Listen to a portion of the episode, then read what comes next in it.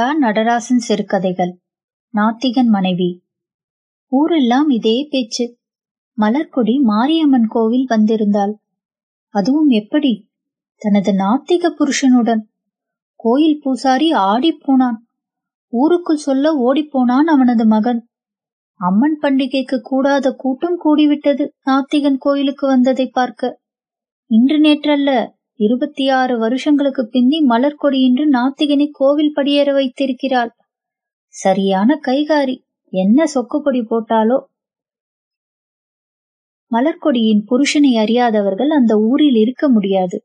சுத்துப்பட்டு ஊர்களில் எல்லாம் கூட அவன் பிரசித்தம். மதம் சாதி சாமி சம்பிரதாயங்கள் அனைத்தையும் தூக்கி எறிந்தவன். அம்மாசாவில் மதத்தையும் சாலையில் தம்பி விபத்தில் போன போது சாமியையும் துறந்தவன் போலல்ல நாத்திகன். நல்ல அறிவாளி. தெளிந்த வானம் அவனுடையது. பேச்சில் சூரன். அதென்னவோ படித்தே அவன் நாத்திகனானான். அதிகம் படிப்பவர்களையெல்லாம் அவனை காட்டி அப்படி ஆயிர போரே என்றே ஊரில் கேலி செய்யும் அளவுக்கு போய்விட்டது அவனது நாத்திக பித்து. தீச்சட்டி தூக்குவது அழகு குத்தி கொள்வது சாமி ஆடுவது ஐயோ அவன் அனைத்தையுமே கேலி செய்வான். அவனது கேள்விகளுக்கு பதில் சொல்லவே முடியாது. கட்சிக்காரப்பைய நான் கொழுப்பெடுத்தவன். படித்த திமிர் பிடித்தவன் என்றெல்லாம் கிழடுகள் வாய்க்கு வந்தபடி ஏசி தீர்த்தார்கள்.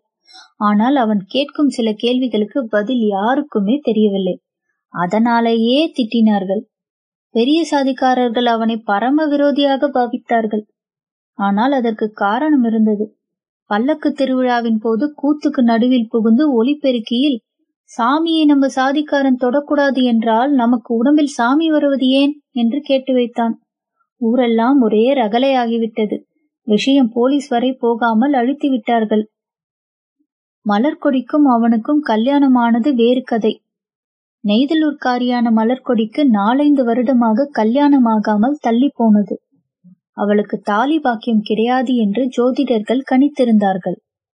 நாடி ஜோசியக்காரனிலிருந்து குடுகுடுப்பைக்காரன் வரையில் எல்லோரும் அதையே கூறியதால் மலர்கொடியின் அப்பாவாகிய நெய்தலூர் பஞ்சாயத்து போர்டு அவை உறுப்பினரான வையாபுரி மிகவும் ஆடிப்போனார். தாய் படுத்த படுக்கையானாள். எனவே அம்மன் திருவிழாவிற்கு நேர்த்திக்கடன் செய்ய நாத்திகனின் தூரத்து உறவினர்களான அவர்கள் வந்து தங்கினார்கள். விஷயத்தை கண்டதும் ஏகத்துக்கு காதல் வந்துவிட்டது. அவர்கள் ரிஜிஸ்டர் ஆபீஸில் இரண்டு சாட்சிகளுடன் குடும்ப வாழ்க்கை ஒப்பந்தம் செய்து கொண்டார்கள். கால் கட்டு போட்டால் சரியாகி விடுவான் என்று நினைத்தபடி இருந்த ஊர் நாத்திகனுக்கு இப்படியாக திடீர் திருமணமாகிய கதை கண்டு தாங்க முடியாத அளவு அதிர்ச்சி உற்றது. மலர்கொடியை நினைத்து பக்தைகள் மிகவும் மனம் வருந்தினார்கள். மனமாகிய புதிதில் மலர்கொடிக்கு அவள் புருஷன் என்ன பேசினாலும் எல்லோர் வாழ்க்கையிலும் நடப்பது போலவே இனித்தது. பொட்டு வைத்தாலும் மஞ்சள் தைத்து குளித்தாலும் அவன் கேலி செய்தான். பொட்டு வைக்கும் வழக்கம் வந்தது எப்படி என்பதற்கு நாத்திகன் ஒரு கதை சொன்னான். நெற்றியில் நாமம் பெண்கள் வைத்தால் கன்னி பொட்டு என்றால் கன்னி கழிந்தவள். பொட்டு வைத்தபடி விபச்சாரியான நித்திய கன்னி புருஷர்களை வளைத்து போட்ட கதை கேட்டு குமட்டல் எடுத்தது மலர்கொடிக்கு. இதுதான் அம்மன் கதை என்று அவன் சொன்னபோது ஏற்பட்ட அதிர்ச்சியில் தலை சுற்றி அடுத்த பத்தாவது மாதத்தில் குழந்தை பிறந்துவிட்டது அவளுக்கு. பையனுக்கு பழனி என்று பெயர் வைக்க தாத்தா வையாபுரி விரும்பினார்.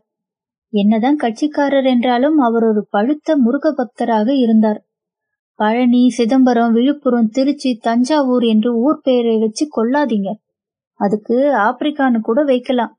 பையன் பேரு பெட்ரிக் நீட்ஸே என்றான் நாத்திகன் சத்தியமாக நீட்ஸே யார் என்று மலர்கொடி உட்பட அங்கே யாருக்கும் தெரியவில்லை. தெரு பைப்பில் குளித்து கிட்டி எங்க ஊர் நீச்சே வளர்ந்தான். படிப்பு சுட்டு போட்டாலும் ஏறவில்லை. நாலாம் கிளாஸ் இரண்டு முறை நீட்சை பெயிலான போது வையாபுரி பையனுடைய ஜாதகத்தை கணித்தார். ஏழு எழுத்தில் பெயர் வைத்தால் பிள்ளை ஓவோவென்று வரும் என்றார் பட்டணத்து பாலஜோதிடர். நீட்சை எப்படிப்பட்ட பெரிய அறிவாளி தெரியும்ல என்று சீறினான் நாத்திகன். கிறித்துவனையும் யூதனையும் தலைகுனிய வைத்தவன். முப்பது வருஷம் யாருடனும் பேசாமல் ஒளிந்தே வாழ்ந்த தத்துவ விளக்கமானவன். அவன் பெயரை மாற்றினால் தொலைத்து விடுவேன். எப்போதும் அர்ச்சனை மலர் கொடிக்குதான் போன தடவை அறுப்படை வீட்டுக்கும் மொட்டை அடிக்கிறேன்னாரே உங்க அப்பா பையன் பாஸ் பண்ணினானா? மொட்டை அடிச்சா மயிறு தாண்டி வளரும். படிப்பு இல்ல. ஒரு பக்கம் அப்பா மறுபக்கம் புருஷன். என்ன செய்வாள்? பாவம் மலர்கொடி. சரி பண்டிகைகளாவது வாய்க்கிறதா? அதுவும் கிடையாது. வேண்டுமென்றே நோம்பி பண்டிகை என்றால் கிழிந்த துணி பழைய துணி மேலுக்கு போட்டுக்கொள்வான் நாத்திகன்.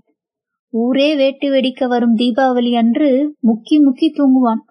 பொங்கல் பிள்ளையார் சதுர்த்தி என்று எல்லா பண்டிகைகளின் கதையும் இது அதெல்லாம் போதாதென்று கோவில் திருவிழாக்களில் அவன் அடிக்கிற கூத்து ஈஸ்வரன் கோயில் பூஜையின் போது ரிஷி பத்தினிகளை கெடுத்த சிவனின் மர்மஸ்தானத்துக்கா பாலாபிஷேகம்? என நோட்டீஸ் அடித்து பக்தர்களுக்கு விநியோகித்தான். உதைக்க தேடிய போது நான்கு நாட்களுக்கு அகப்படவில்லை. முருகன் கோயில் உற்சவத்தின் போது வள்ளி தேவானைக்கு குழந்தை பிறக்காதது ஏன்? முருகன் அலியா என்று ராத்திரி இருட்டில் கோவில் சுவரில் எழுதி வைத்தான். நாத்திகனின் கேள்விகளுக்கு எல்லையே இல்லை. ஒரு மதம்தான் என்று இல்லை. ராவுத்தர் வீட்டு பசுவுக்கு ஏன் இல்லை முக்காடு? என்றும் கேளுங்கள் தரப்படும். என்பதுதான் இயேசுவின் தாரக மந்திரம் என்றால் சர்ச்சு வாசலி பிச்சைக்காரன் ஏன்? என்றும் கேட்டு எல்லா வகையான மனிதர்களுக்கும் கெட்டவன் ஆனான் ஊரில் கடன் கொடுக்க கூட ஒரு ஆள் கிடையாது. அப்படி இருக்கும்போது உத்தியோகம் மட்டும் யார் தருவார்கள்? இந்த நிலையில் ஐயப்ப சாமிக்கு வையாபுரி மாலை போட்டார். பேரப்பிள்ளையும் உடன் போக விரும்பினான். என் புள்ள மலைக்கு போனான்னா ஊரு சிரிக்கும்டி என்றபடி சீறி பாய்ந்தான் நாத்திகன் இமயமலைக்கு போக சொல்லு பேராவது கிடைக்கும். சாக்கு போக்கு சமாதானம் சொல்லி எப்படியோ நீட் சேவை நீட்சை சாமியாக்கினாள் மலர்கொடி. ஐயப்ப பஜனை சீர்செனத்தி என்று வரும் உணவும் சொற்ப பணமும் தான் வேறு என்ன? கட்சிக்காரர்கள் கழகத் தோழர்கள் வீட்டு சீர்திருத்த கல்யாணங்களில் நாத்திகன் முழக்கம் நாடறிந்த ஒன்று. அந்த நாட்களில் குடும்பத்தோடு விருந்துண்ணாவர்கள் போவார்கள். மற்றபடி ஊரிலிருந்து வையாபுரி வந்தால்தான் வசந்தம். செவ்வாய் வள்ளி விரதம் என்று மலர்கொடியே உருவாக்கி கொண்ட பட்டினிகளும் உண்டு. வெளியிலும் சொல்ல முடியாது. வேண்டாமலும் இருக்க முடியாது. சராசரி பெண்ணுமல்ல சரிவிகித பெண்ணுமல்ல. உதாரணமாக சமையற்கட்டிலோ வேறு வேலைகளிலோ ஒருபோதும் நாத்திகன் உதவியது கிடையாது. எதை செய்தாலும் அதில் உள்ள சம்பிரதாயத்தை பார்த்து நொண்டாங்கு சொல்வதில் மட்டும் தவறியது இல்லை. நாலு பேர் பார்க்க தாலி கிடையாதே ஒழிய மற்றபடி சராசரி மனைவி மலர்கொடி. ஆக வையாபுரி நீட்சை சாமியும் இன்ன பிற சாமிகளுடன் சேர்ந்து சபரிமலைக்கு பயணம் வைக்கும் நாள் வந்தது. பஜனை தான் வேண்டாம். என்னடா மகன் ஒரு பயணம் வைக்கிறானே என்று மலர்கொடிக்கு அப்பா வீடு போய் வழி அனுப்ப ஒரு விருப்பம். நாத்திகனை எதிர்நோக்காமல் ஒரு முண்டு தானாகவே நெய்தலூர் போனால் மலர்கொடி எல்லா சாமிகளுக்கும் இருமுடி முடிந்து பயணம் புறப்படும் அந்த சமயத்தில் நாத்திகனின் குரல் சாமிகளை அடைந்தது. விஷ்ணுவுக்கும் சிவனுக்கும் பிறந்தானாம் ஐயப்பன். ஆணுக்கும் ஆணுக்கும் பிள்ளை பிறக்குமா? சிவனுக்கு ஏஸ் வராதது ஏன்? என்று வழக்கம் போல் ஆரம்பித்தது நாத்திக பிரசங்கம். அவனுக்கு மேடை தேவை கிடையாது ஒளிப்பெருக்கி தேவை கிடையாது. முச்சந்தி போதும் ஒரு மூன்று பேர் போதும். நெய்யும் மரிசியும் தேங்காயும் ஏழைக்கு கொடு. மலை பத்தி கொண்டால் ஜோதி வீடு எரிந்தால் நெருப்பா? ஊரே சிரித்தது. அன்றைக்கு ஆடிப்போன வையாபுரி ஐயப்ப மலைக்கு போய் வந்த கையோடு படுத்த படுக்கையானார். தன்னால் தான் அவர் படுத்த படுக்கையானார் என்பதை மறுத்த நாத்திகன் பம்பை சேரு புனிதம்னு புருடா விடுறானுங்க. பாவத்தையாவது கழுவுறதாவது சீக்காலாக்கி வந்ததுதான் மிச்சம். நான் சொன்னா உங்களுக்கு எல்லாம் காதில் விழாது என்று கூச்சலிட்டான். அப்பாவை பார்க்க அவசரமாய் ஓடிய மலர்கொடிக்கு அடுத்த அதிர்ச்சி காத்திருந்தது. ஒரே மகளான அவளை மறந்து தனது சொத்தை எல்லாம் முருகன் கோயிலுக்கு எழுதிட அவர் தீர்மானித்து விட்டிருந்தார். மலர்கொடியும் எவ்வளவோ நாசுக்காகவெல்லாம் கேட்டு பார்த்தாள். பாவம் இந்த சொத்தை விட்டால் நீர்சேவுக்கு வேறு கதியே கிடையாது. பிள்ளைக்கு படிப்பு இல்லை. பிடிப்பும் இல்லை என்றாகிவிட்டால் பரம்பரையே தடுமாற வேண்டியதுதான். என்ன வேணா சொல்லிக்கடி. உன் புருஷ பயல கோயிலுக்கு கூட்டிக்கிட்டு போனா சொத்து உண்டு. இல்லையானா இல்லை? என்று உறுதியாய் கூறிய வையாபுரி பொட்டுன்னு போயிடுவாரோ எனும் அளவு ஆழமாய் இரும்பினார். மலர்கொடிக்கு அழுவாச்சியே வந்துவிட்டது. நாத்திகனாவது கோயிலுக்கு வருவதாவது. இதெல்லாம் நடக்கிற கதையல்ல. சரி சொத்து அவ்வளவுதான். என்ன பைத்தியக்கார அப்பனோ என்று நொந்தபடி வீடு வந்தாள். பல தினங்கள் வேண்டாத தெய்வம் இல்லை போகாத கோயில் இல்லை. அப்பாவின் மனசு மாறவில்லை. வேம்பாத்தா கோயிலுக்கு போய் வரும் நாத்திகன் இருக்கிற வெறுப்பு போதாதென்று வழக்கமான தனது பிரசங்கத்தை தொடங்கினான். ஒரு வேப்ப மரத்தை பாத்திரக்கூடாது. உடனே பாவடையை கட்டி விட்டுருவீங்களே என்றபடி நமட்டாய் சிரித்தான். இத்தினி வருஷமா என் கூட சேர்ந்து தானே இருக்கிற? ஏண்டி இன்னமும் திருந்த மாட்டேங்கிற? என்று மனம் வருந்தினான். தாலி பாக்கியம் நிலைக்காதுன்னு ஜோஷியன் சொன்னான் இல்ல செத்தாலும் சரின்னு தானே கல்யாணம் செய்துக்கிட்டேன். எனக்கு ஏதாச்சும் ஆச்சா? இதெல்லாம் பித்தல் ஆட்டம்டி இன்னுமா நம்பிக்கிட்டு இருக்கிற? தாலி பாக்கியம் தானே நிலைக்காதுன்னாங்க. நீங்க தான் தாலியே கட்டலையே. கட்டியிருந்தா தெரிஞ்சிருக்கும். உண்மையா பித்தலாட்டமான்னு. பார்க்கலாமா? தாலி கட்டி பாத்துருவோமா? அப்புறமும் நான் உயிரோட இருந்தா கோயில மிதிக்கப்படாது.